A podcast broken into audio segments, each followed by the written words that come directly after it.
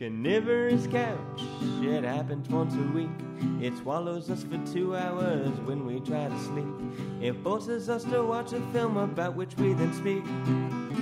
Carnivorous couch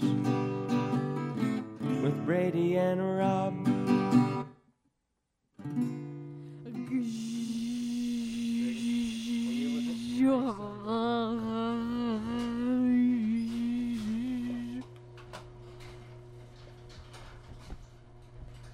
Hi, everybody. Hi, everybody. Hi, everybody. Welcome to another episode of Carnivorous Couch, the spoiler full podcast where we do a film a week from two film geeks. We have Brady and Rob as per usual, and we also have the lovely, Tess. uh, who's going to be the specialist guest on this one. I didn't say I was lovely. Sorry. I wasn't trying Hi, to sorry, imply I was something. looking up uh, something. You were looking up something. Okay. Anyway, we did the 1992 film, Four. 1994 film. I know. I'm surprised it's that late. okay, yeah, I so they couldn't have been doing the Sunflower Siege and X Files because of that. It was like nine. All right, so the 1994 film Ace Ventura, uh, starring Jim Carrey and Courteney Cox, as well as a number of other extras who we all recognized, Yes. but it wasn't starring them; they were just extras. Um, and uh, Jim Carrey's my favorite actor, so I thought we'd watch the movie that you know put him on the map and made him famous. It was a movie that uh, was actually written as more of a serious comedy, like a black comedy or something like that. And that he looked at the script and said, "I'll do this on the condition that I can rewrite the script however the fuck I want." Okay. All right. and uh, well, not rewrite the script, but basically put in, like, basically, you know, make it the Jim Carrey comedy hour and a half, and he just and wanted to talk out of his ass a little yes, bit, and just- that was it. like, fuck it, all right, this is, I'm just gonna try and show him what I got as far as my comedic talents, and uh, you know, talk to the fourth wall the entire movie. Um, so that's what we did this week, and we're gonna do a plot synopsis. We didn't decide who's gonna do it though, huh?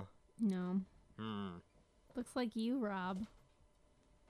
Looks Yeah, I like think you'd you. be most fitting. All right, I know all of this movie. So let me see. We open with this UPS man guy, kind of guy, that's played by Jim Carrey, bringing a package in. He's beating the shit out of the package. Uh, turns out he's just bringing the package so that he can swipe a dog for a lady who's really hot. I guess she's the stereotypical hot trope, big cleavage lady. Uh, she doesn't pay him. Uh, she instead gives him a blowjob. Then he goes uh, to his apartment. After he goes to his apartment, there's this dude who's uh, played by Hector Salamanca. And uh, he's all pissed off because he's not supposed to have pets in the apartment. He says there are no pets in the apartment, but they're so well trained they're trained to hide on cue by him jiggling his keys in the door. And so he goes from there to uh, inside. Obviously, all the animals come to him, his jungle friends. And after that, um, Obviously, his jungle friends come to him. exactly. um, so after that, uh, we get a scene of a dolphin being kidnapped uh, from a tank. Um, and there's some shit like that. Then after that, we get a scene of them saying, You should call a pet detective. And they go, What on earth is a pet detective? And they say it's a highly scientific process. We smash cut to Jim Carrey on top of a roof trying to catch the $25,000 pigeon that he told his landlord about that said he would be paid.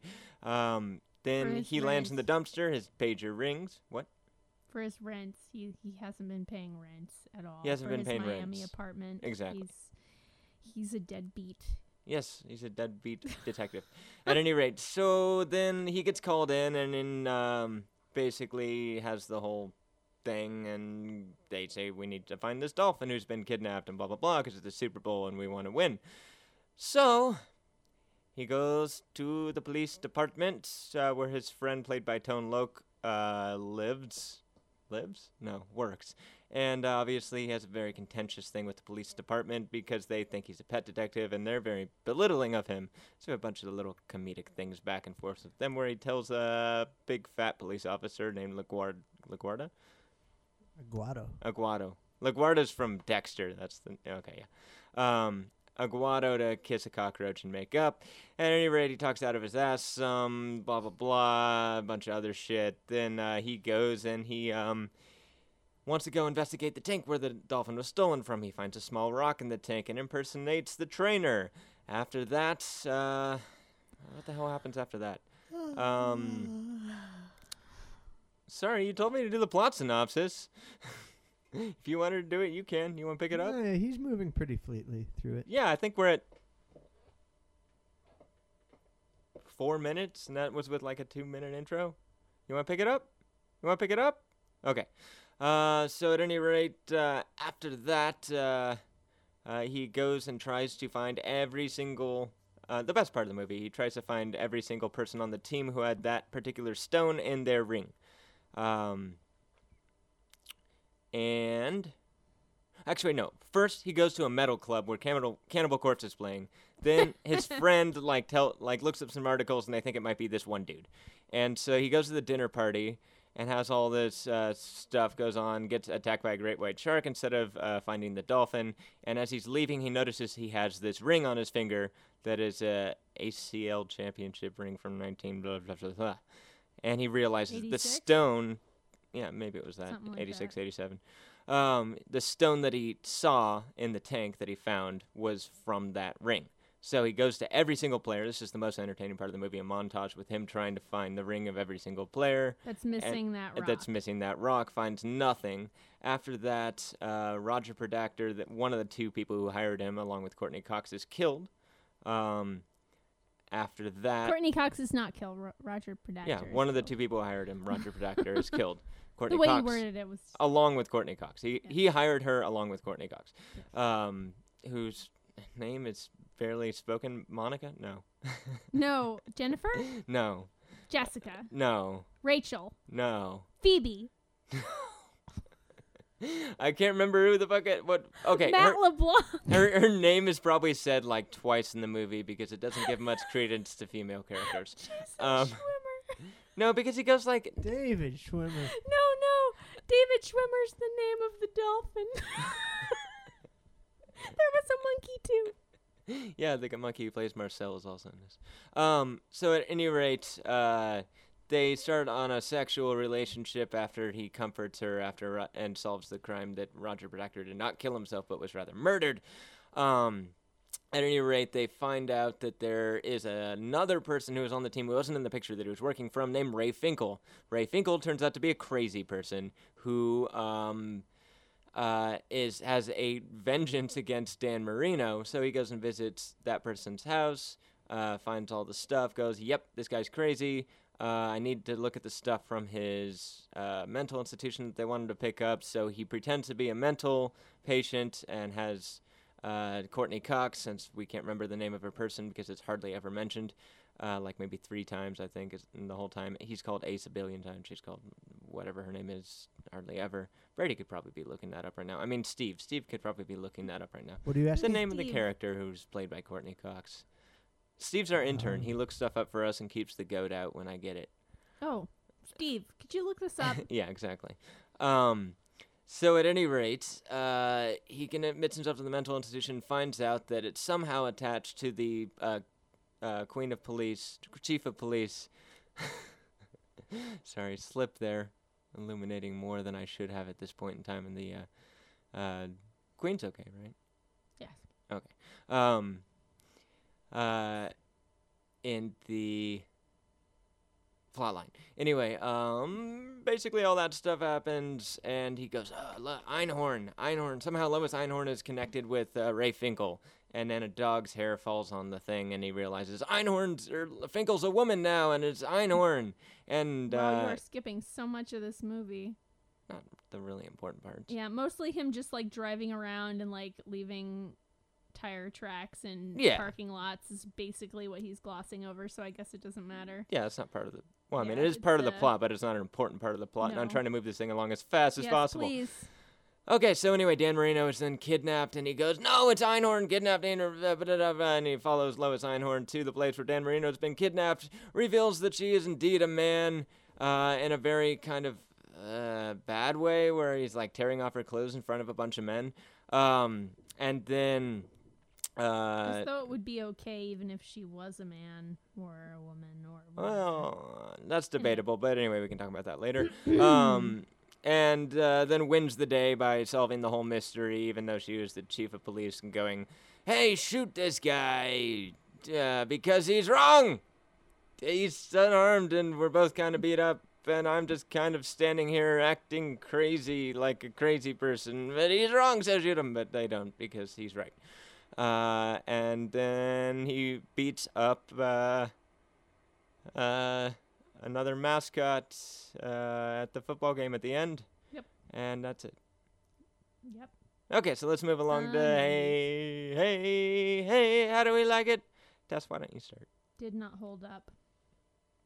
Uh, um, I was actually really excited to be watching this again because, uh, as I was saying earlier, um, uh, not recorded, that I rewatched The Mask about six years ago, probably maybe more now, and it it held up for me entirely, whereas this did not hold up at all. Um, I, I almost rarely laughed. Um, it just made me kind of like uh, push my eyebrows together in a line that looks like a mountain and um, really question what I had been seeing at the time that I saw this the first time and the second time and the third time and got the 90s and uh, did, didn't hold up. Um, so how did I like it? It was a solid C plus. C plus. C plus. Okay, Brady. Yeah, okay. I uh this one was going to be hard for me. I knew going in that it wasn't going to hold up probably as well I had as no I remember idea. this this movie did play I'm not going to say a role that sounds a little a bit too much, but I certainly watched it a lot on VHS with my sister and my father during my childhood and I deeply treasure those moments. I remember enjoying that very much. And so, you know, this protective side of me was going to be like, okay, let's at least get this to a B minus. And unfortunately, I just can't quite get there. I'm with Mm-mm. Tess on the C plus. Yeah. Um, it, what it has on its side is spontaneity occasionally Yeah. uh, through Jim Carrey. What it has going against it is spontaneity.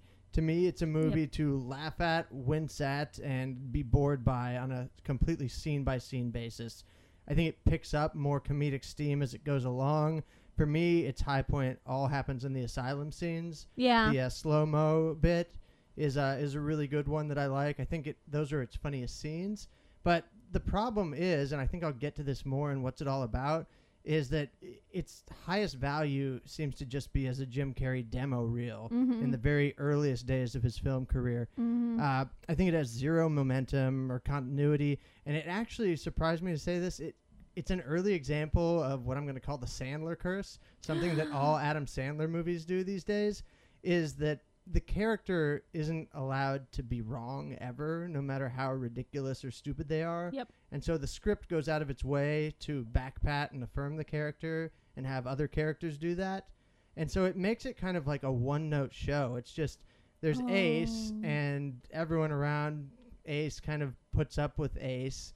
And so, you know, it's not I mean, maybe this seems pr- probably to someone listening who actually enjoys these kind of comedies, they're thinking I'm ridiculous to apply this kind of character continuity to a film no, like this. Not wrong. But the problem is, it, it does make it a bit deadening, where it could be a little more lively and funny if other characters were allowed to be funny. And Yeah. that certainly doesn't happen. What, where you have Courteney Cox, who's a, like you know a comedian, and and she's not really allowed. To, in fact, she gets a really weird moment where she just has to kind of leave the room crying. It's really upsetting. yeah, She's not allowed to be funny, even though she's a funny person on Friends, arguably, if you like Friends. and and here's uh, since this is the grading portion, this is probably the best time to say this. Ace Ventura lovers from back in the day, including the one who is with us in the studio today, the biggest problem of your favorite VHS comedy of the 90s is that we're probably going to spend most of the time talking about its troubling portrayal of sexuality. Yes. because it unfortunately doesn't just doesn't bear that much weight as a comedy. I think it's yeah, it's most interesting as a coming out, a debutante ball for Jim Carrey, who is an Mhm. actor I I like fairly well enough, uh, depending on the project. And I guess I'll get th- into this more and what's it all about. I think it's a perfect encapsulation of the highs and lows of his career to come, uh, but it doesn't hold up that well. C plus. Yeah. Thank you. Uh, so for me, We let me see. Um, I would say out of, out of all the Jim Carrey comedies that came out in 94, 95, which was it's three big ones, right? It was um, this, The Mask, and Dumb and Dumber. Um, 95 for Dumb and Dumber, 94 Oh, for this this and the Mask. Pales in terms of the mask and Dumb and Dumber. I, I'm thinking. Um, but at any rate, um, uh, this was a, a highly quotable movie. I still quote it to this day, and it's fun to quote. Uh, all the stuff in it is fun out of context and stuff. But when I'm watching the whole movie, not a very good movie. Um, I really like Jim Carrey. He's my favorite actor, and um, the things I like about him are not really the things that are in this movie. uh, he, it's kind yeah like brady said it's like a demo reel for jim carrey and that's exactly how he intended it like given the backstory of him going uh, all right this is uh, they're asking me to do yet another horrible movie. He's done a bunch of bad ones like pink cadillac and i mean they're not horrible but you know they didn't go anywhere. Um, pink cadillac once bit and stuff like that. Um, so at any rate uh, he was like well the thing people really do like about me is my in living color shit Yeah. so I'm just gonna put that on the big screen and like fucking throw it out there, and hopefully I will. People will go, "Oh, this guy," oh. and uh, they did. And actually, it got him uh, up to you know twenty million dollar uh, payments on on his next two movies. yeah. So that was his plan. That was how it worked, and it didn't. Unfortunately, it didn't yield a very good movie. It yielded a series of skits that are highly quotable and uh, incontinuitous. Um, hmm And uh, other than that, the movie's kind of a piece of crap. Um, yeah. So I'm gonna give it a C minus. All right. C minus. Oh my wow, God. this was Wow. un- this was unexpected. But I then Rob's listened. grading rubric looks different His than is yours weirder than, than mine, so it's Well, I mean, all of our grading rubrics look different, Right. but I did not expect that. So what's the next bit? Uh, well, we're probably gonna go split and do a game. We're hoping to have the uh, the lovely Melissa Fabregas in here um, to do, you know, a couple games with us, but she's not here yet, and I haven't heard from her. So uh, we'll record those a little bit later, but we'll take a little break here to show you that. sounds good. We're so sorry we couldn't get the actors to do the scene from this screenplay, but we've got two understudies, and to be honest, they're probably more famous anyway. So try to guess the actors, try to guess the movies. Tweet us at C A R N Y Couch. This game called Understudy is happening, happening, happening right now. Hello. Close the goddamn door. Close it. Look at you. You're so proud. You're like a kid who comes home from school. Look, Dad, I got an F. Yeah, but wasn't it funny? Yes, it was funny, Andy. It was. Wah. Blah. Wah. Yeah. yeah, it was funny for a little while until the audience realized Tony wasn't you. So what have you have here? A big elaborate joke that's only funny to two people in the universe. You and you. Yeah, sure, George. And we happen to think that that's hilarious. But what's the point? What is the point? It's fun, George. Whoa! Oh, bah. How is this going to make you the biggest star in the world? George, at this point, the audience expects me to shock them at all times. But short of faking my death or setting a theater on fire, I don't know what else to do. I've always got to be one step ahead of them. Wah, Whoa!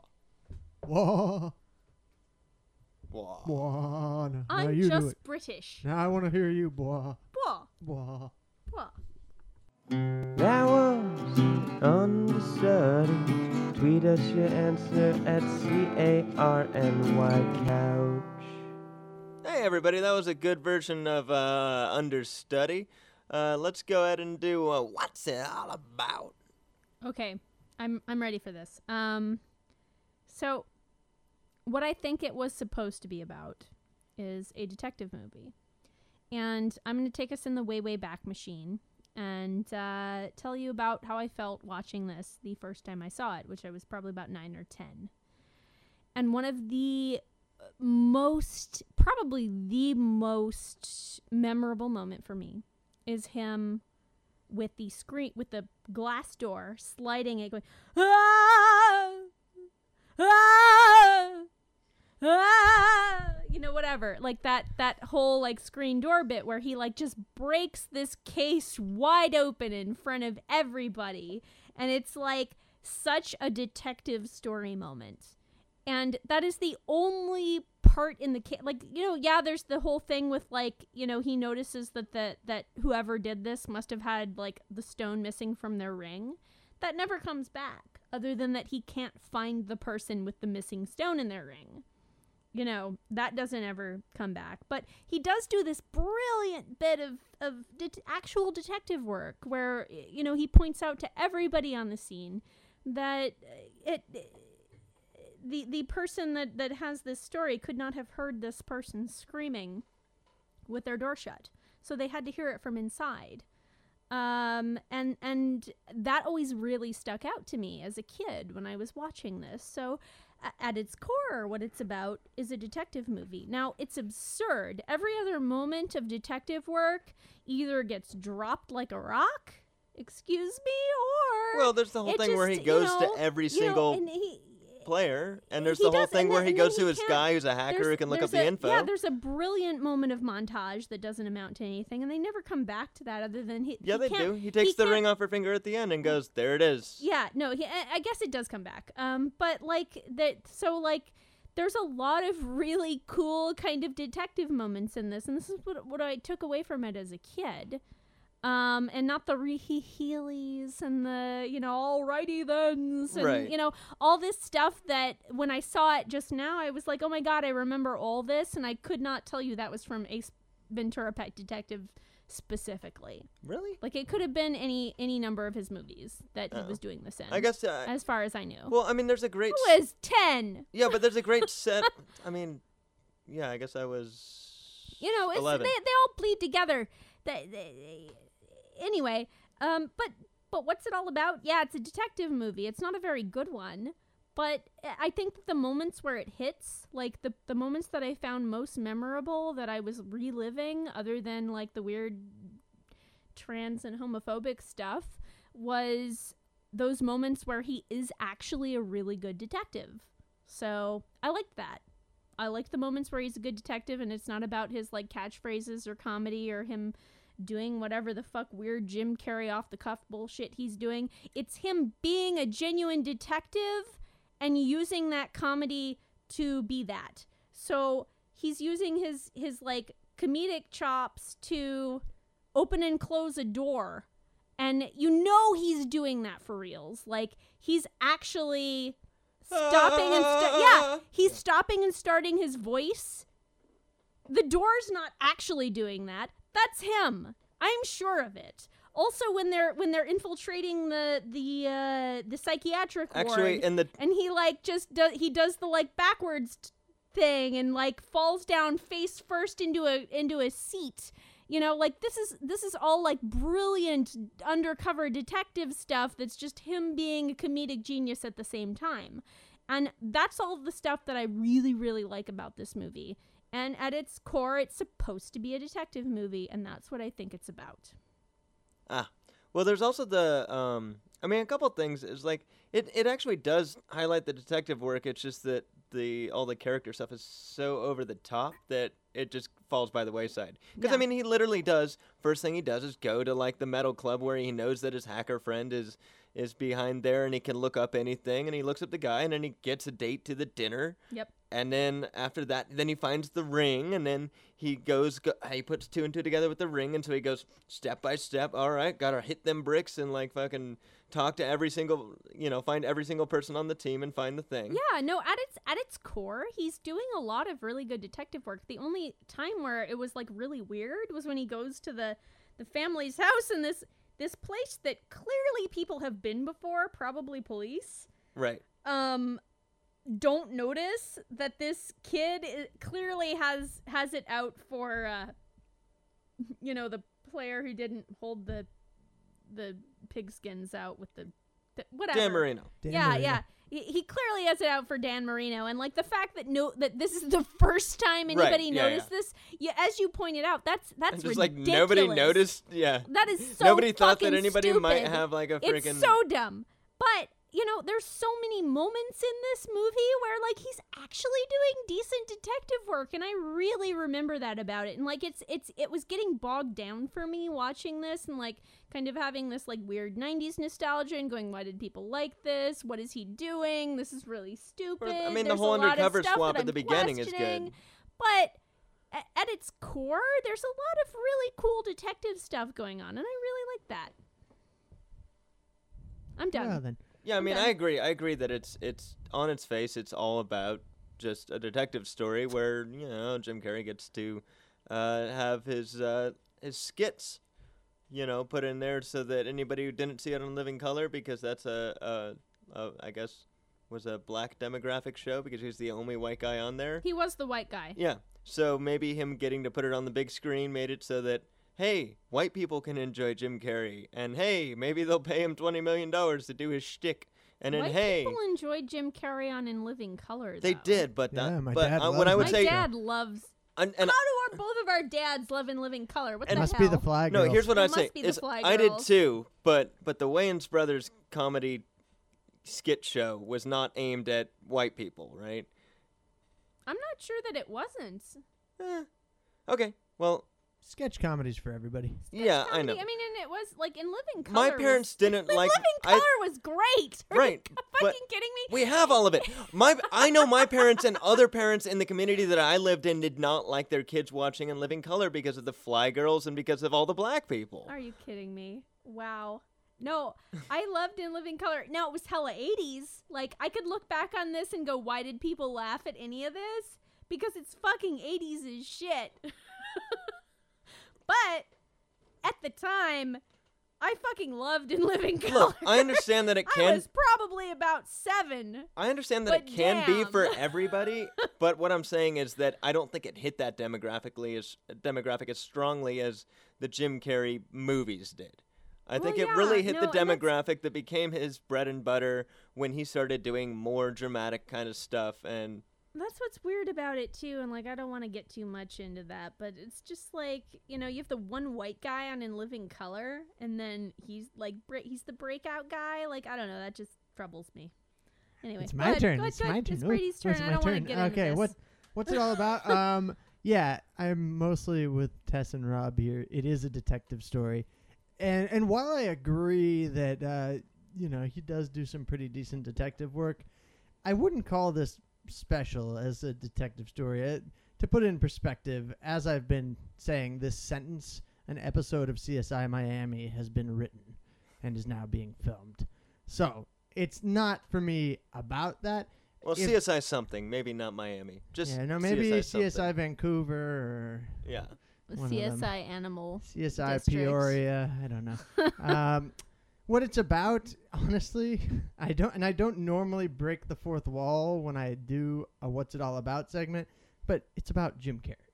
The movie is about Jim Carrey. He's Jim absolutely Carrey. right. Um, it and yeah, it is a summation of Carrey for good and bad. Where I come from, uh, it's him at the beginning of his days, as I said, as a leading man. Before that, uh, Rob, you're right. He did have some other roles, though I don't think they were prominent, and a lot of them weren't leading roles. I think he, Yeah, some of them were leads, but they never Yeah. went anywhere. and you know he had his in living color work. Uh, but yeah, it's it's uh it's a look at him at the beginning of his days as a leading man, and it's a good prophecy to me of his days to come, his career to come, for both better and for worse.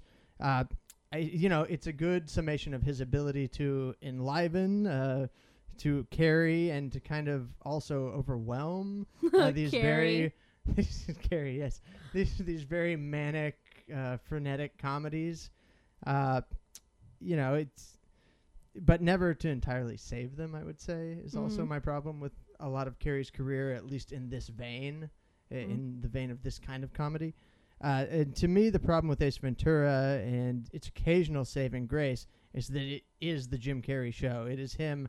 Uh, and Rob uh, raised this when I forgot to, so thank you, Rob.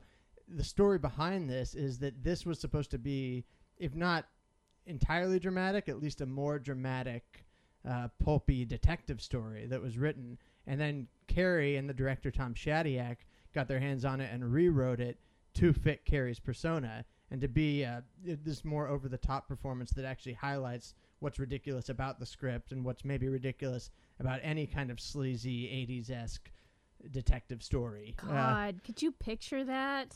And Jesus. you know, and, and I'll say, as as a film fan, I prefer the Carrey who occasionally dials himself down or at least focuses his comic intensity for movies like Man on the Moon or Eternal Sunshine or The Truman Show. Uh, but it is a- an excellent picture of of what Carrey is in his worst and best iterations. Is just this uh, very almost vaudevillian, old school slapstick performer. Uh, you know, at, at the very least, even if the movie sucks, and I can think of some other ones that I feel this way about, like Bruce Almighty, for example, uh, you're at least going to get Carrey giving utmost intensity to it. And, you know, maybe the problem at the end of the day is that too rarely does Carrey and the material actually connect in any kind of harmonious way. Mm. Uh, so it almost becomes, and this, I guess I'll say this because uh, Car- Carrey, if you don't know, is a huge karaoke fan. It's almost like Carrey karaoke's these shitty films and makes them more entertaining and fun to watch than they would be because he's almost lampooning them with his own his own Yeah. comic intensity. Uh, so yeah, the movie's about Jim Carrey to me. It's about Jim Carrey's ability to completely take over a movie. Wow. Yeah, I agree with that. I like that. Uh, should we go do like uh, what are we gonna do this week? Are we gonna do plot lines? Or are we gonna do Metacritical? Mm, do we need more people to do plot lines? Uh, we could all play if we did Metacritical. Yeah, okay, we'll do Metacritical, Okay. and then we'll come back and talk about some of the scenes maybe and some of the more controversial aspects of watching a '90s film try. out of time. Time. I'm Metacritical. Rob's never gonna win. I'm Metacritical. Brady's the victor again. Woo-hoo. So it's time to play. I'm gonna lose today.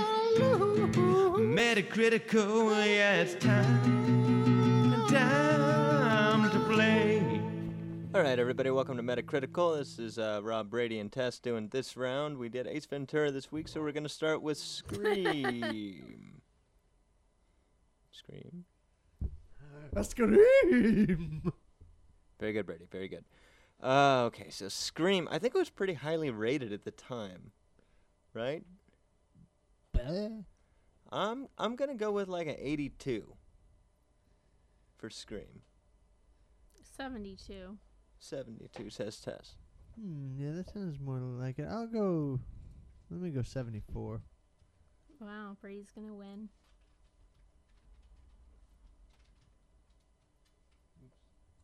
The Scream, though, the original Scream. I think Tess might win.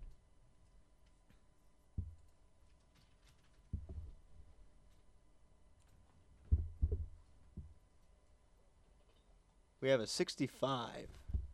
Tess does win. I win. Oh wow, seven you- for Tess, How do you, how do you 17 score for me. this, right? You score it by like minusing it from the actual. Yeah, you Yeah. take the absolute value of the amount of points above so or below, I have the lowest. and then you add so them all I- up at the end. Okay, Yeah, okay.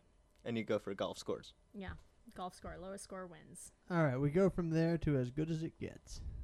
Oh my goodness. Um wow. Okay, good as it gets is a life-changing movie for me. So I'm going to say that it, it's probably a 90. Hmm. It was a critical darling. Had a great script. Uh, mode of production a little bit below what I would like. Hmm. I'm gonna go with an 86. Okay. You're right. It did do well critically. Um, at the same time, it is a subdued, kind of scripty, character-driven thing. I'm gonna go with a 70. Wow. I'm going to lose as this as one. gets. Wow. That that sounds Wow. amazing. 90 is going to lose on this one here. We shall see. 67. What? It had the best know, it's too titular low. line of any titular line. Even Marty going, we have to go back to the future or whatever the fuck somebody said. There's no better titular line as, what if this is as good as it gets? That fucking changed my life, kids. Because that might be as good as it gets. Somebody starts crying when he says, oh my god, this movie is so good. Oh my god, that movie's so good. So good. um? Leave me alone. Sorry. You showed me it, and then you tried to show me Scent of a Woman as though it was even close to as good. Oh, we should check the score on it. Let's do Scent of a Woman! Alright, Scent of a Woman, kids. I think we were gonna do Stuck on You. well, we next. can play six Well, movies. Come on, man. Okay, Scent fine. of a Woman here. It's All right, coming everybody's up. cool with us upping the ante to six Yeah, six yeah. movies. We can do. Scent of a we can do Woman, six. kids. What was Scent of a... I'm gonna say it's a, sev- a 68. I feel real good about 68. 9. 69. I'm Because Scent of a Woman. I'm gonna go with 67. I bet you it's exactly the same as as good as it gets. 60, Oh. 60 I'm gonna go with 69. Son of a woman. I'll 69. go. I'm gonna go 59. 'Cause Son of a Woman sucks. It is Alright. 59. You didn't see that on the What? screen, right? I didn't No. realize it was it was predicting. No, I did not see it. What it was predicting son of a woman? Wait, pull that up. Pull up actual son of a woman here. You're fucking kidding me.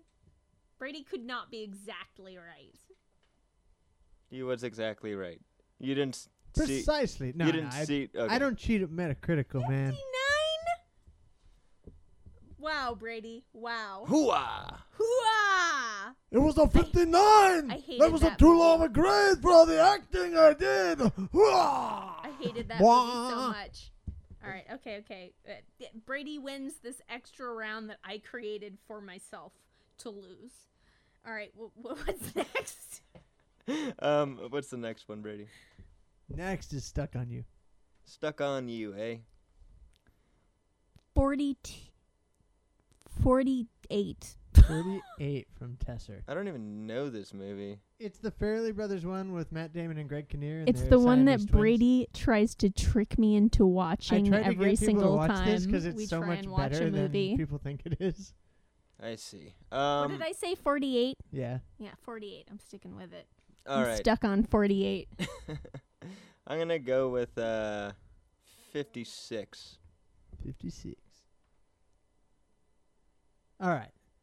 I even think this is too low, but I'm going to go with a 67.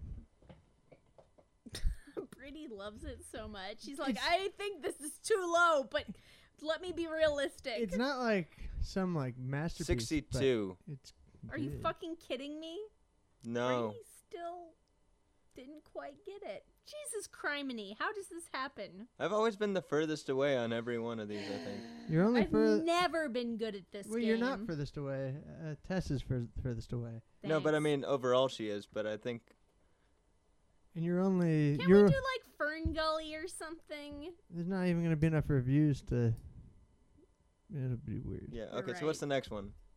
The next one is Syriana Syriana. because what the of fuck Matt is Damon. Syriana? It it was um it's it's uh, George Clooney, right? It's like the crash of oil. It's just like oil touches all of our lives. Do you mean All this um, drama because of oil. I'll go to what- flat 80. Wait, no, there was a there was a movie like that that was about that, but what the fuck And was, was that movie? It was real. No, it wasn't Syriana. It was real weird, like The King's Men or something like that. Oh, We, three kings, three kings, right?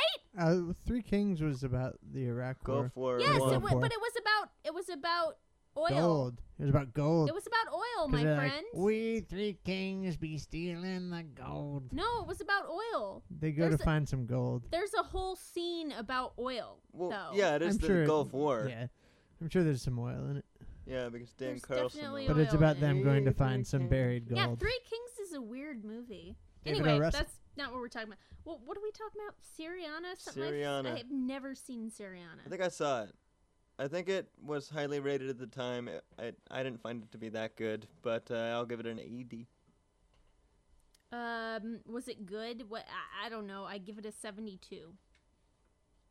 I don't. I've never seen It was pretty okay, but it was it got swept up in that like crash style plus politically relevant. just like oh man, and like all these lives are connected because of the oil and stuff. But George Clooney, You sound Won like an Homestar Oscar for it. he did. you No, he sounded like Our uh, big Josh Strong Bad. No, everything is connected because of like the oil and stuff, and Yeah, also I am Oscar I am fun strong fact, bad. George Clooney stole Paul Giamatti's supporting actor Oscar for this movie Ah. for because George I Clooney just got think that maybe there's some things that you haven't considered strong bad. Alright, Okay, so Brady's turn. Yeah. uh seventy six. Okay.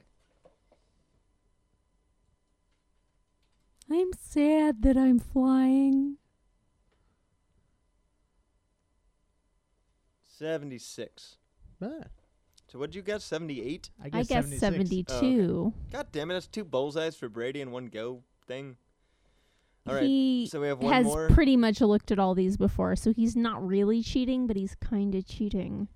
I'm sure I've seen it before in my past.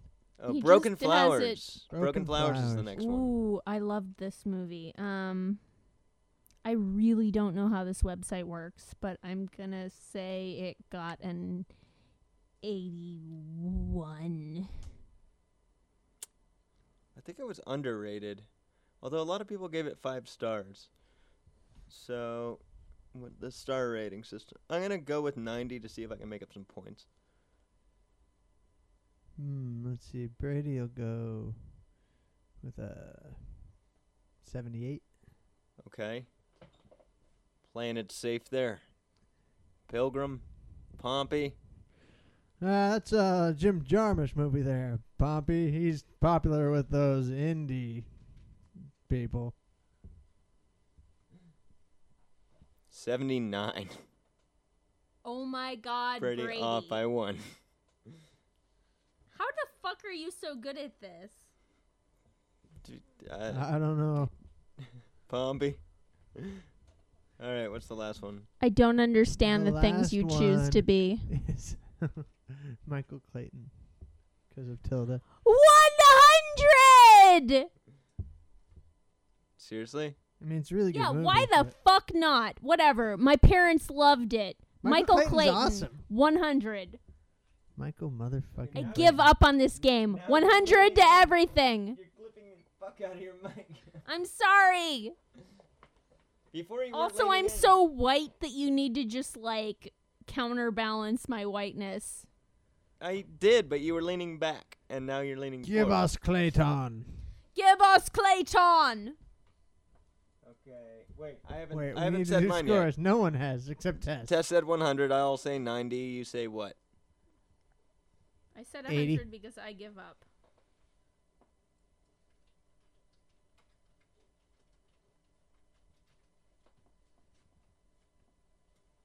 82.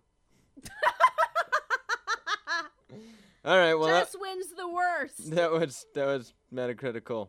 Every everybody. Uh. Fuck you. Should I crunch Brady. the numbers? Yeah, I guess do it real quick. I guess Alright. tell us who lost worse than Talk you. amongst yourselves. Is is your Brady cheats. is the Toki Doki like for like the same thing as Doki Doki Panic or no? Toki Doki means sometimes. Tess is wearing a shirt that says Toki Doki. I am wearing a shirt that says Toki Doki. I But think it means sometimes. I just look at it and go Doki Doki Panic. Doki Doki Panic! Also known as Mario 2. That's exactly correct. Now I have to lean level you but You crunch the numbers yet? Yes. What are they? Yes. Uh, I counted them backwards, and Tess was kind of maybe going to win for a second, but then she ran into a hard number with that, as good as it gets. Uh, so Tess got a negative 82. Rob got a negative 73. I got an 20. Negative. You got a positive I got a 20? negative Negative. this guy. I, th- I think he cheats. There's no such thing as a negative twenty. Oh, whatever. That's Metacritical for the week. Let's get back to the cast. I'm just gonna eat the microphone. A Metacritical. Fuck you. Hey everybody, we're back from uh, Metacritical. Gonna talk about some individual scenes. Uh, Bra- Brady, what was the funniest thing to you? The funniest thing by far is.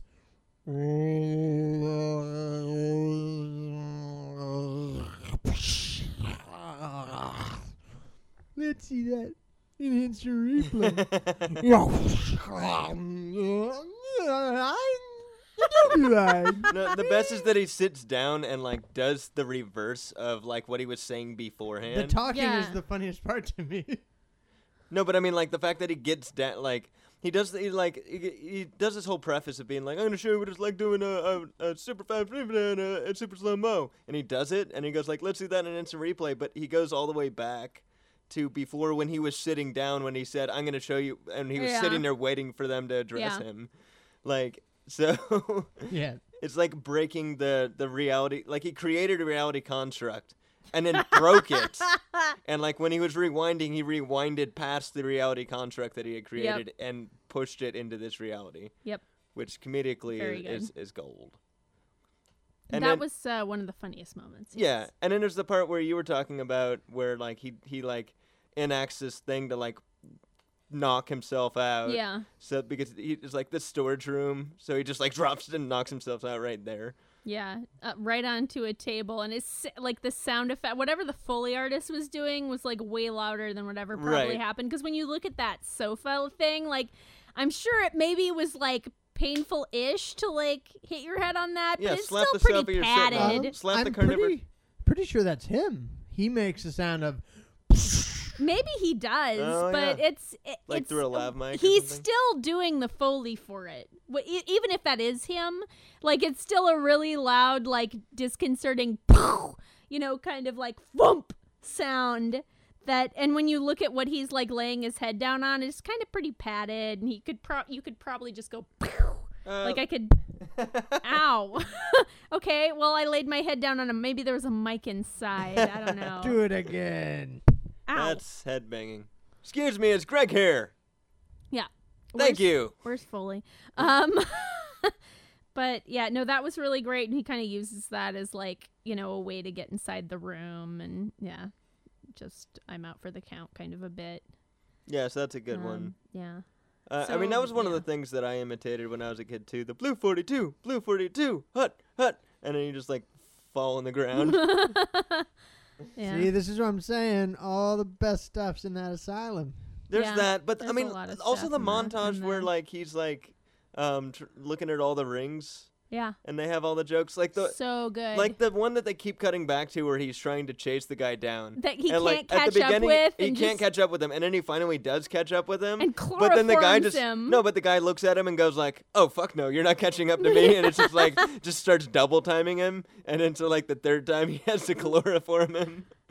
It's yeah, it's pretty funny. Yeah. It's actually pretty fucking funny. Yeah, no, like there are a few comedic. Because he can't, he knows he can't catch this guy, and it's like all of these people are tremendous athletes, and that's part of the joke. Is like he's just like little wormy Jim Carrey, and he's like interacting with all these people who could beat the crap out of him at all times.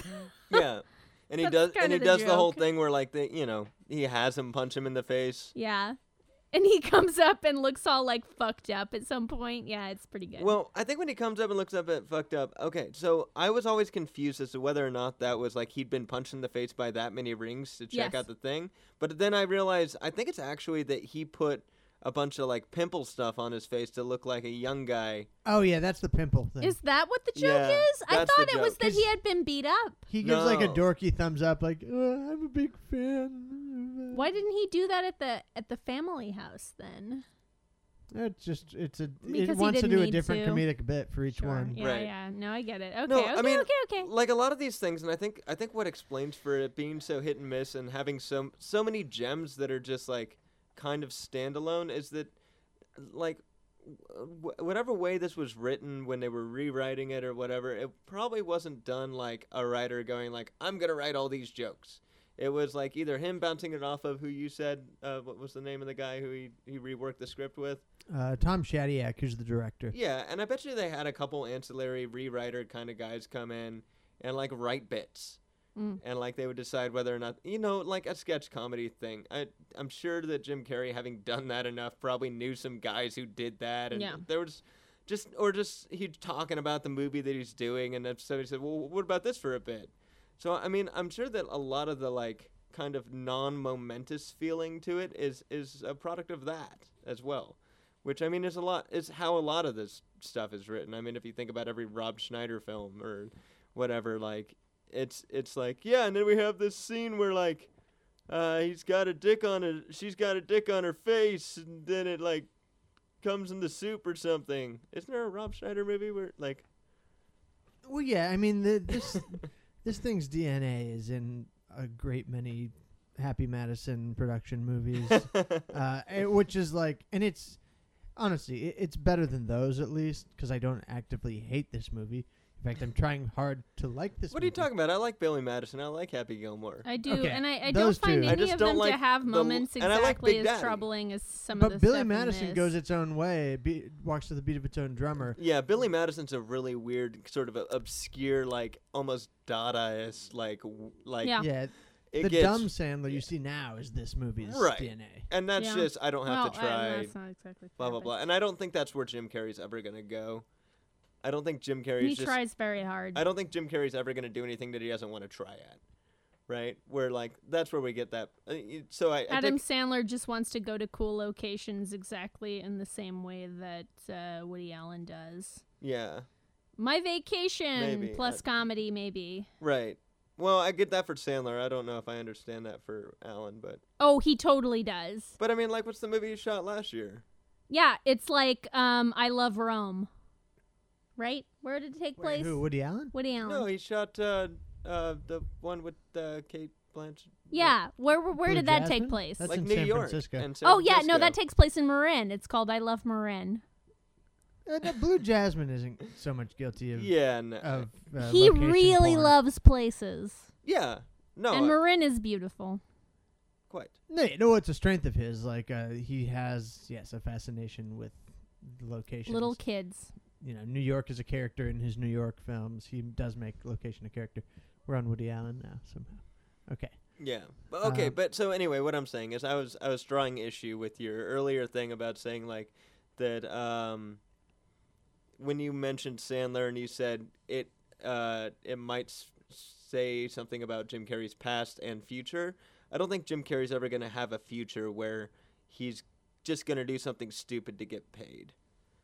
Well, when I said that, what I mean is, like, for better and worse, Jim Carrey does a lot of movies that aren't that good on their own, and he he he almost seems to take pride in like industriously propping up these shitty properties like Bruce Almighty and like you know just Bruce Almighty wasn't bad though. I think Bruce kinda Almighty's a bad movie. Oh, okay. I didn't Now- think it was super yeah, horrible. uh, but- Bruce Almighty was bad, but Evan Almighty was way worse. Yeah, Evan Almighty was bad.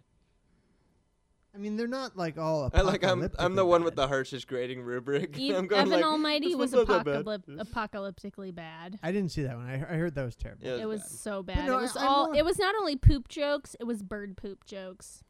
Like I'm sure Rob. I can't will, imagine anything worse. Rob Rob will probably step in to defend maybe some of these, but I just mean like kind of not that they're like terrible, terrible, but just like fun with Dick and Jane, just sort of just not particularly distinctive. And it's almost like, but that is Jim Carrey. It's like, well, I'm the brand here. It's not the movie. It's it's my physical comedy. I'm what you're here to see. It's not about these low grade scripts. right. But I mean, like, does the Grinch fit in that category? No. Yes. Because that was all Yes. m- makeup and like, there wasn't that much Jim Carrey. in it. Like, he had his couple moments, but it was just kind of like whatever, and then it was just all Did about the makeup and the Did you actually see hooves. that? Because I want I to say that. I didn't see. Wasn't that. it based a lot on Jim Carrey improv? Mm, I don't know. I guess I kind of blocked it out. How do you? Yeah. How do you? I, I never saw How the Grinch Stole Christmas. However, I can't imagine anything being more charming than the book.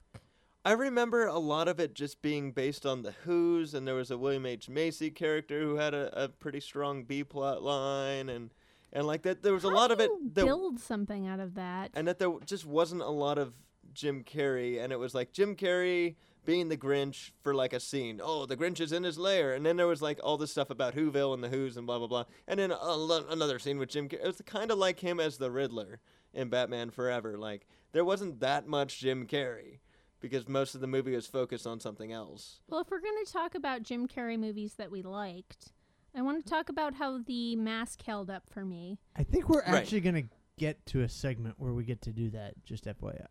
Oh, called- are we? w- Our, ra- our rank it this Seems week like we're talking is about that. going to be uh, our favorite right, Jim but we Carrey. can let it flow how it was. I guess maybe we can get back to scenes. We can talk about the elephant in the room. There were two scenes, Oh, yeah, which yeah, are very okay. transphobic. so my Well, I- my elephant in the room. Well, let me- Um, Let me Go just ahead. let's just go with the the one where he finds out that Einhorn is um was a Finkel. man. Einhorn is Finkel. Finkel is Einhorn. Yes. So um, Einhorn kisses him at some point, and she's doing this very masculine performance, I think. And um, I remember I- I want to I want to come in with this saying that like this entire review is something that I'm coming at from having seen it as a nine or ten year old with my parents. Right. and um, I was very, very confused about why everyone was so upset with having kissed this woman who used to be a man. And I tried to get my parents to explain that to me, and they were kind of, eh, eh, I don't know. It's just funny. It's just funny because she used to be a man. And I was going, I don't really know why. Th- I- I'm a little confused and upset by this. And um, I still feel confused and upset by the fact that everyone was reacting so abrasively to the fact that they kissed a woman that used to be a man. Um, and eh, I don't know, like it, it just, whether or not you think that this person is an actual trans person, I think that it still has a lot of like troubling implications. Like, okay, women, uh, women that used to be men, um, won't tell you that. And they're also real slutty. And they uh, just really want to make men insecure. I don't really know what the fuck was going on with this movie but that whole bit makes me really angry and upset. And Yeah. so there's that. And I can see that. And coming from my perspective, when I was a kid, and like the whole, um, okay, so the whole like him get, just like getting totally grossed out, and like the I well, okay, uh, so I'll start from where when I was a kid, and I'll go to where where I looked at it when I saw it this time. But when I was a kid, you know, being a boy as a kid and being in locker rooms, and so there's a lot of homophobic rhetoric to the point where you become numb to it. Like to the point where, like you know, in fourth grade, we're playing a game called Smear the Queer. The queer is the person who has the ball, ball, and you tackle them and you push them into the mud. It's in as horrific a way as possible in order to you incentivize think them. i didn't play that Right, but in order to incentivize them to to rel- you know relinquish the the ball, uh, if you're in a locker room changing into PE clothes, basically, uh, if you're the one who's considered the most femmy of, of the group, you get shoved into lockers and, and beat up. People snap towels at you. People steal your shorts. People say, "Oh, look, he's running around in his underwear. He's a queer." Blah blah blah, like all that shit, right? So when you see like sort of that mirrored in pop culture, you go like, "Oh yeah, that's normal. That's just what it is." Like, you know, because you grow up with that and you know, you haven't really dissected what like as a especially not as a what was I 11 when I saw this, but um you know, even at 15, I wouldn't 10 11 I was 11. Um, but when I was looking at it, I wouldn't have seen it and gone, you know, I, I wouldn't have understood that because, you know, at, like every time you're at a, a pool and like, you know, you can't swim as far as somebody. Fag. Like, you know, that's just it. That, like, that was just the culture around you. And so when you saw it, you didn't think, you went, oh, of course, of course somebody's gonna, it's, it's a joke. It's a big thing. It's a blah, blah, blah, right? So that's how I looked at it when I saw it then. When I looked at it now, I went like, wow. yeah If you make a joke about that and you basically just the idea of juxtaposing a joke of like, "Oh my god, I kissed a man," and then taking a plunger and sticking it on your face and that being less gross Yeah. is so no, over the everything that top. he does is insane. It's so over the top, and I'm not crediting the writers with it, but just looking at it in like in an indexical sense, it's just like sure. that is so over the top that it's like it's comical that anybody would ever think that. I don't know if that was the intention with the I, writing, I absolutely but, don't think it was know. the intention with the writing. I absolutely don't believe that that is possibly at all the intention with the writing. But I, when I look at it now, like And thank you so much for bringing back locker room memories for me. By the way, sorry, like, but I, I am explaining. girls had their had their shoes put in the toilet too. Well, we didn't really have us putting the, anything put in the toilet. Like, Yeah, some girls put their some girls put my shoes in the toilet because I had man deodorant in my locker. Thank you. That sucky. happens. There's a lot of sucky shit that goes on with with all that stuff. But I mean, putting this in the place of all of that, I can see how that's a big joke and it's just whatever because people joke about things that they're uncomfortable with and society was very uncomfortable at that time with this particular and still subject. is and maybe in a different way now, but yeah. it's a lot more out there now. And I mean, and there's an interesting thing. It's like, basically, if uh, and then going on to the scene. Uh, so we talked about the, the he finds out he's a man. He like uh, brushes his teeth a whole bunch, chews the whole tub of toothpaste, uh, t- puts a plunger on his face, and then chews the giant, most ginormous wad of bubble gum you've ever seen. And then Yeah. later on, when he shows everybody else and gets everybody else to find out that she's a man, everybody has theoretically kissed her, so they're all spitting. Yeah, Uh, they're all gagging. Right. Yeah. And they're all gagging and spitting and are just so, so totally grossed out. And there are two ways to look at this. One is that you Yeah. can look at this as this person identifies as a trans person. The other way is that you can look at it as somebody who doesn't identify as a trans person.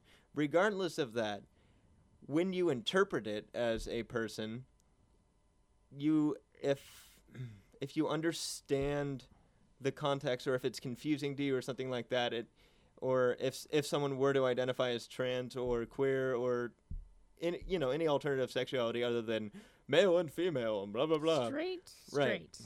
yeah straight is straight um, then you know it's basically like trans shaming it's it's it's like this trans person is, is a slut she slept with everybody and blah blah blah blah blah i mean it could also be like this and she a, lied, and she's gross, and she lied and, and she's gross and all those things also this is wrong. but it could, and also this is wrong. But it could also be that this person's a crazy person who doesn't know who she is, and the fact that it equates those two things is very yes, it does equate those two things, and that's the other problem.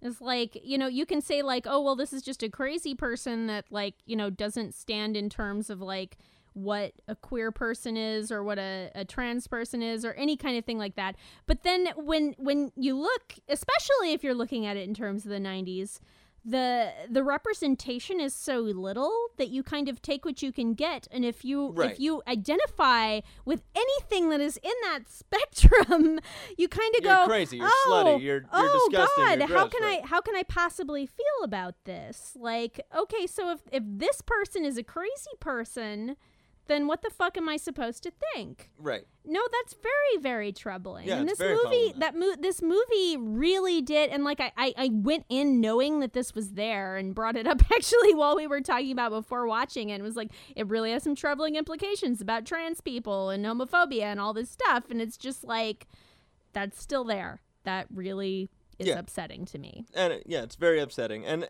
I, I would say that the general climate of pop culture. I mean, this isn't an outlier. It's not like this one sticks No, out it's like not a an sore thumb. outlier. This this is exactly what every fucking '90s movie was in terms of, of grotesque comedies. If or it blah, was blah, blah. going to mention that kind of thing, like it's like, yeah, yeah, exactly. you're. Oh, you didn't know it was a man the Right. whole time. Exactly. Like, fuck. What the f- exact fuck? I'm Welcome sorry. to 1994. yeah, and it's like nobody understands how trans people were. I don't know. What the fuck? I'm so mad. yeah, no, the problem is, I think, and, I, and I've thought about Rob's perspective because what we were debating going into this was how much of this might be subversive critique, how much of the not over I, I Subversive never thought any of it critique. was Well, on. subversive critique. I just thought it could be looked at in that Hold on, hold fashion. on. Let me Yeah. talk for a second. Okay, go ahead. Okay. Go ahead. Uh, Sorry. thank you. I appreciate that. Uh, but But you don't know, put no, words t- in my we mouth that I didn't say on the mic. Hey, hey, hey. We no, no. Let We him- talked about the the possibility that maybe at least the over the top nature in which it's portrayed might be at least casting light on the fact that people do tend to get hyperbolic about this kind of stuff, especially back in the 90s. Uh, uh, but my problem is in a movie that's all about Jim Carrey, kind of over the topishly. And always being right, by the way, as you're probably about to say. No, I'm going to say about Jim Carrey over the topishly critiquing the ridiculousness of pulpy detective stories. That's all about critique by way of just going so so so so far. I didn't find any of that when it came to uh, the portrayals of trans people. And Mhm. at the same time, the other problem I found is that whereas in a more muted movie, maybe this over the top reaction could have come off subversive. In the case of a movie like this, it's just in keeping with the rest of the film. Right. Yeah. Everything is at Like in pitched at this context, yeah. tenor. Yeah.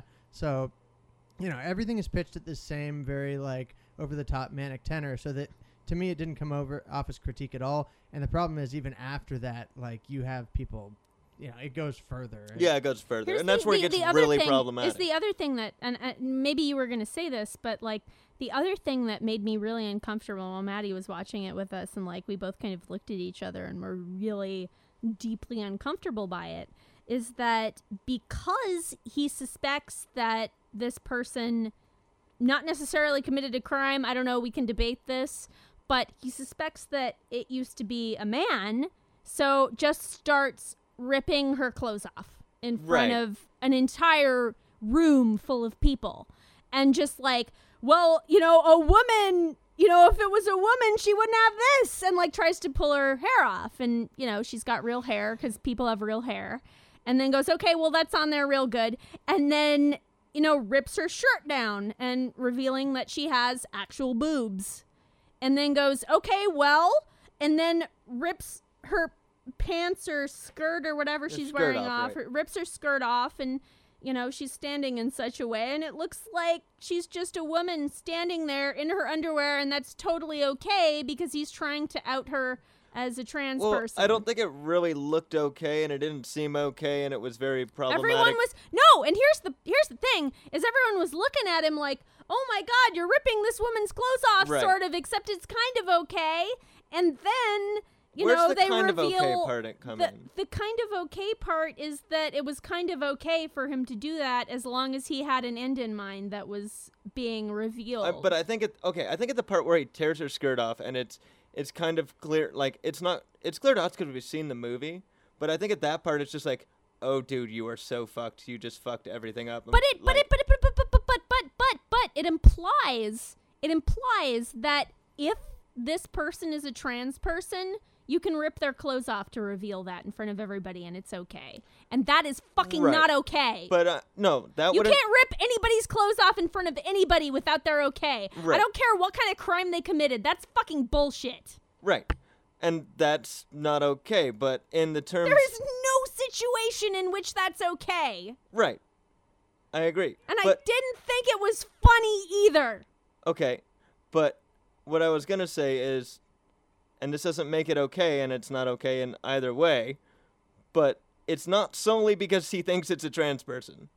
He thinks they committed a crime and he's, that he's he's, trying, trying, to, to, he's trying to prove a, the person who committed the For crime. Right? fuck's Yes. sake, like put the cuffs on her then. Right, I don't fucking know. This wasn't funny to me and it made me really uncomfortable. It made me really uncomfortable too. But I mean, fuck. it's not Fuck the 90s. okay. But it's also not isolated to just he thinks she's a trans person. It's not like I think this person's a trans person, therefore I can do this. But right? it, In- but but here's here's the thing. here's in- the thing. Okay, so it, Right. it, it doesn't equate to like this is a trans person. It also equates to like I'm uh, in a meta sense. I'm ripping the clothes off of a sexy woman. Right. No, all those things are wrong. But you do understand that you you can't just isolate that it's just that. No, I'm also isolating as I'm ripping the clothes off of a sexy woman. Right. But it's not just I'm ripping the clothes off a sexy woman. It's not just I'm ripping the clothes off a trans person.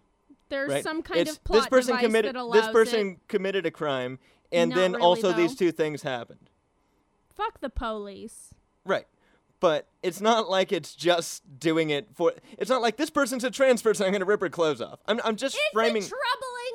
It is very troubling, and I understand that. But I just want to make sure that it's within context of this troubling thing, this troubling thing, and this also troubling thing that is Equals unrelated. a not okay thing to do. That is unrelated to the other two things, though. I don't know, Rob. That whole moment, there's no reason that should ever happen in real life. I and agree. I know it's a comedy, I- but still, it's troubling. I agree with all those things. I think it's very troubling. I don't think it's funny. I don't think it's appropriate in any sense. But I don't think that it's fair to frame it as it was because it was a trans woman or it was because it was a woman. but it's because of one or both of those things. Or and the third one. Yeah, the one thing where I don't necessarily necessarily agree with you guys, uh, if I see it in this alternate way, for me, actually even makes this movie even more troubling and juvenile. Is uh, you guys have this interpretation that everyone throws up because uh, they kissed her, which is already troubling. Yeah. Uh, I think it's even less creative and interesting than that. I think they just see the penis in the back of her pants, and that's And the then- only And reason. and that's it. And that's even Oh. Yeah. worse.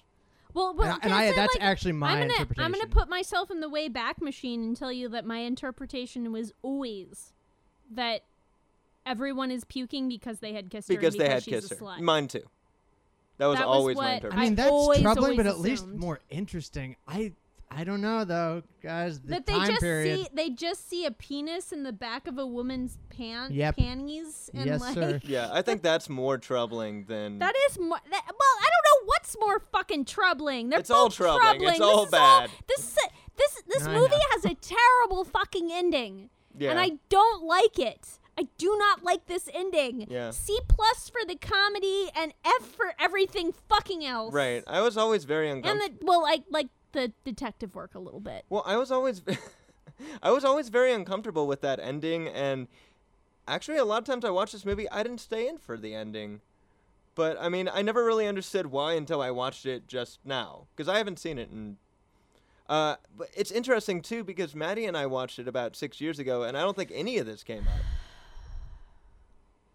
Right, which means that that means either a the times are changing, or b you know what I choose to interact in and what uh, the sort of things that I choose to critique and the way I choose to view things are Let's changing. just watch The Mask.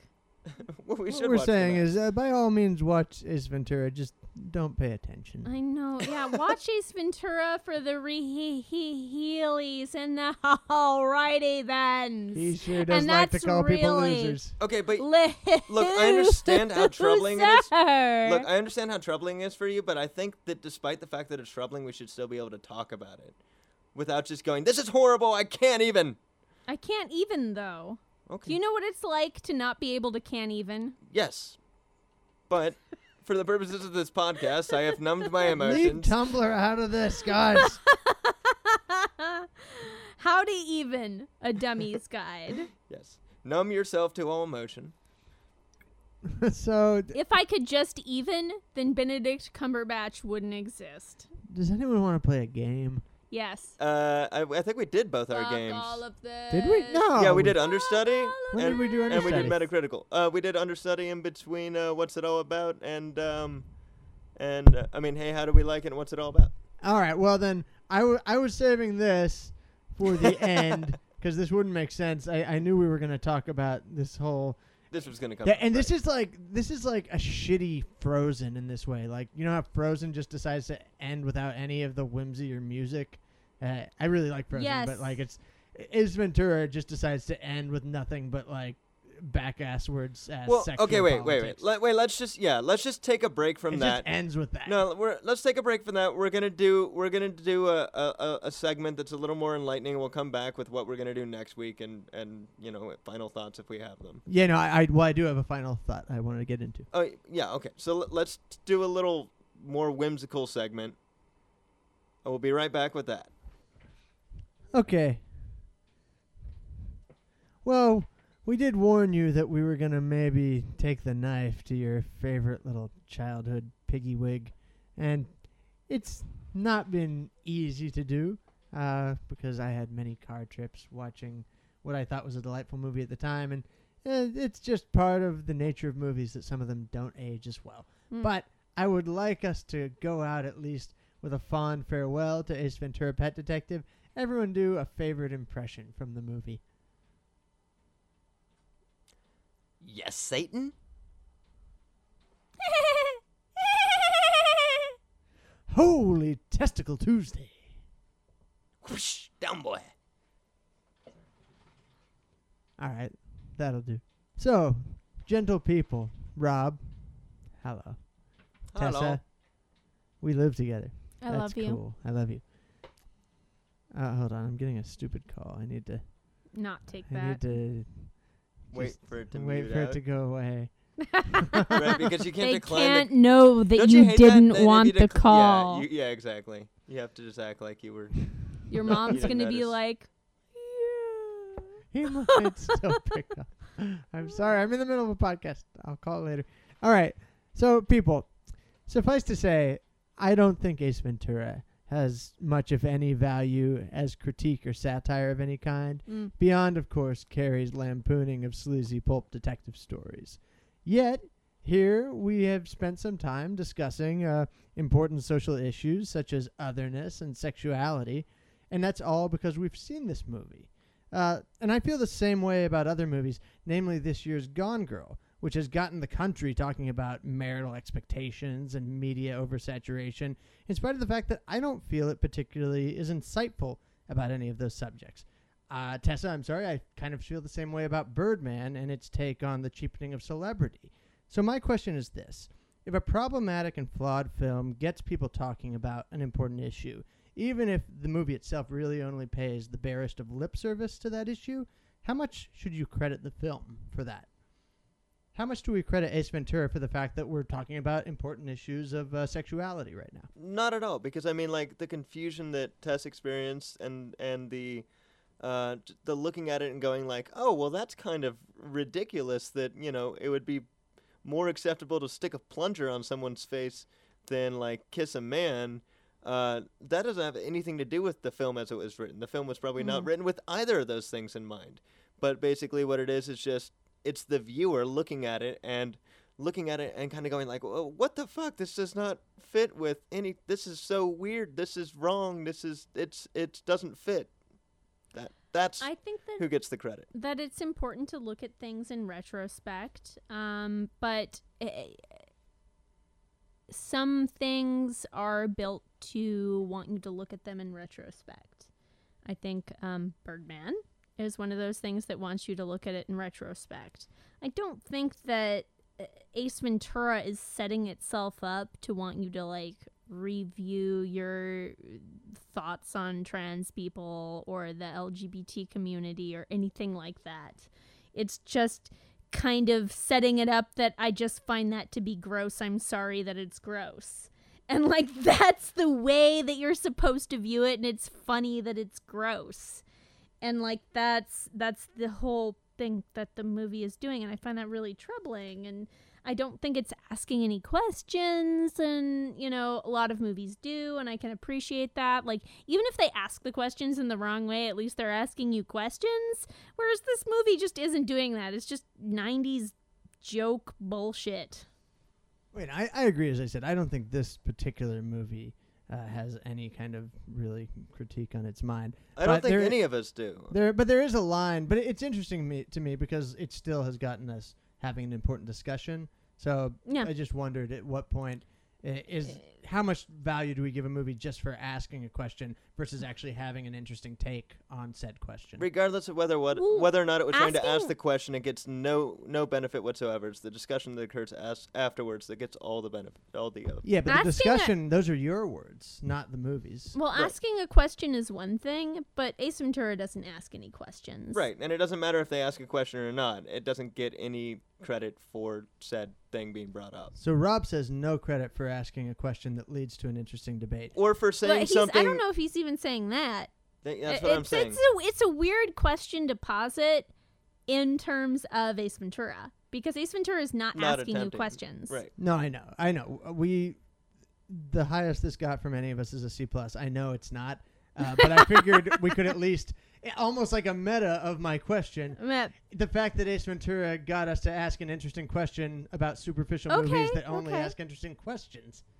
So so is it is it valuable as something that made us kind of question? I don't give a shit about all? Ace Ventura anymore. I'm talking about movies as a whole. in general. How much credit do you give just for kind Well, of Well, that's I mean, and we were talking about cruising earlier, which is like and I didn't see I didn't go to that screening, but apparently it's incredibly troubling and doesn't ask any questions and like it's still a really interesting movie to ask your own questions about.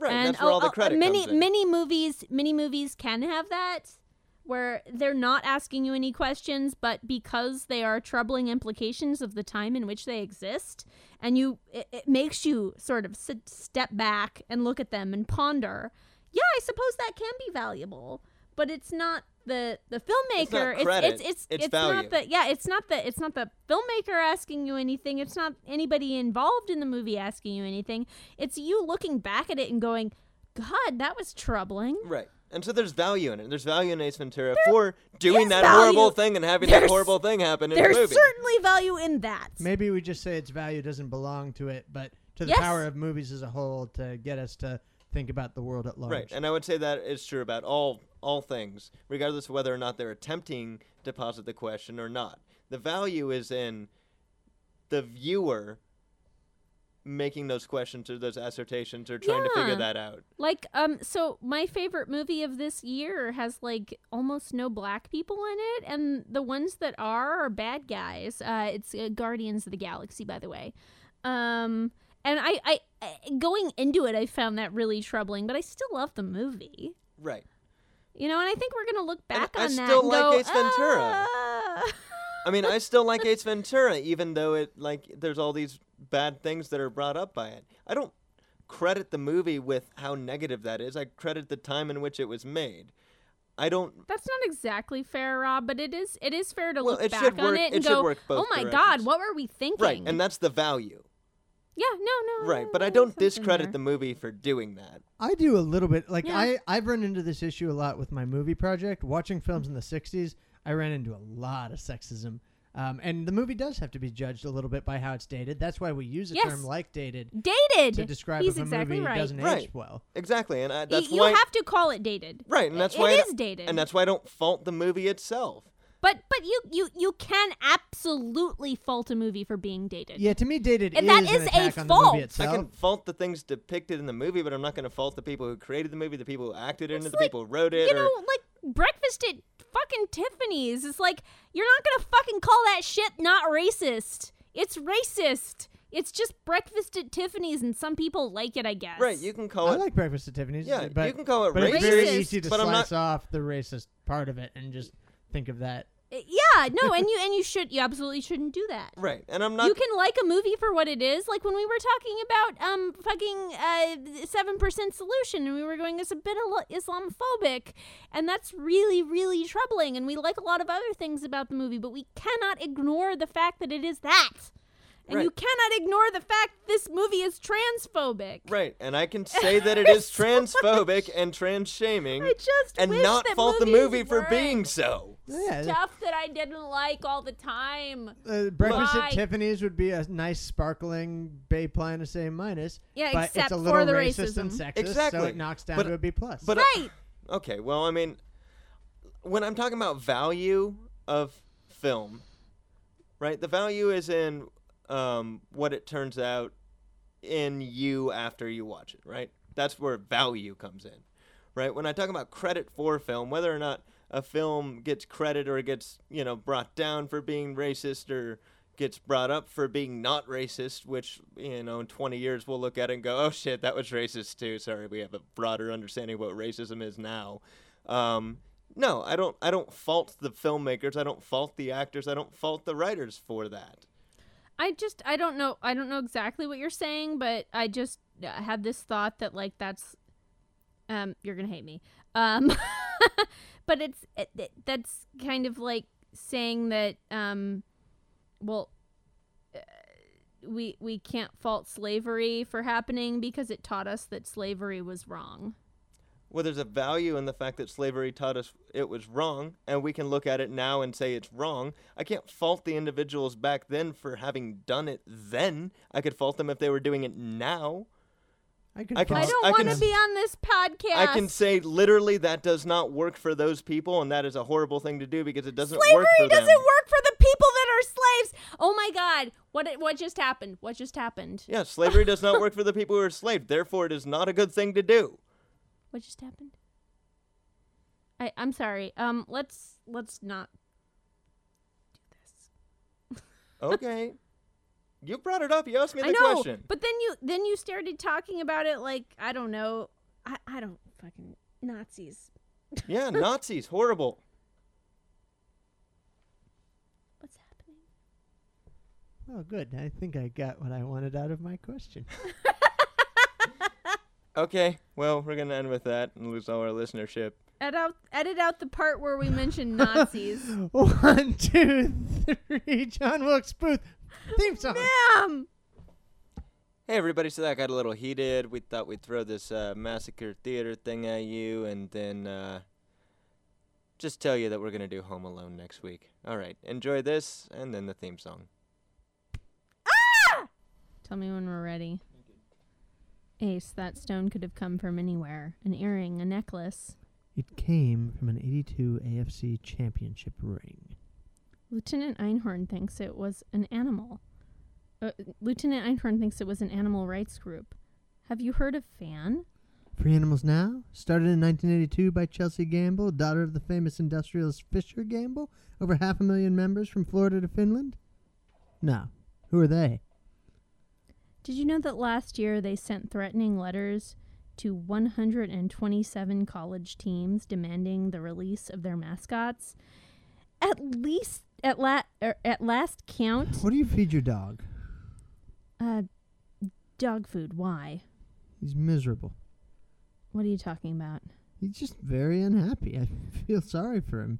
Bad diet, isolated environment. It's it's amazing he's still alive. You're just mad because your stupid pebble theory didn't work out and you don't know how to express your anger. Yeah? And you're ugly. I'm not even going to talk to you. Please leave. What? So you can beat him? Fatty?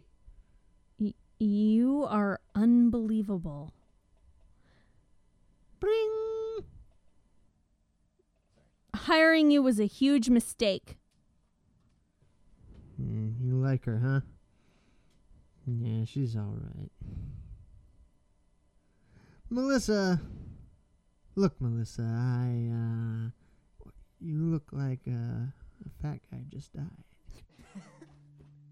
Carnivorous couch, it happens once a week. It swallows us for two hours when we try to sleep. It forces us to watch a film about which we then speak. Carnivorous couch with Brady and Rob.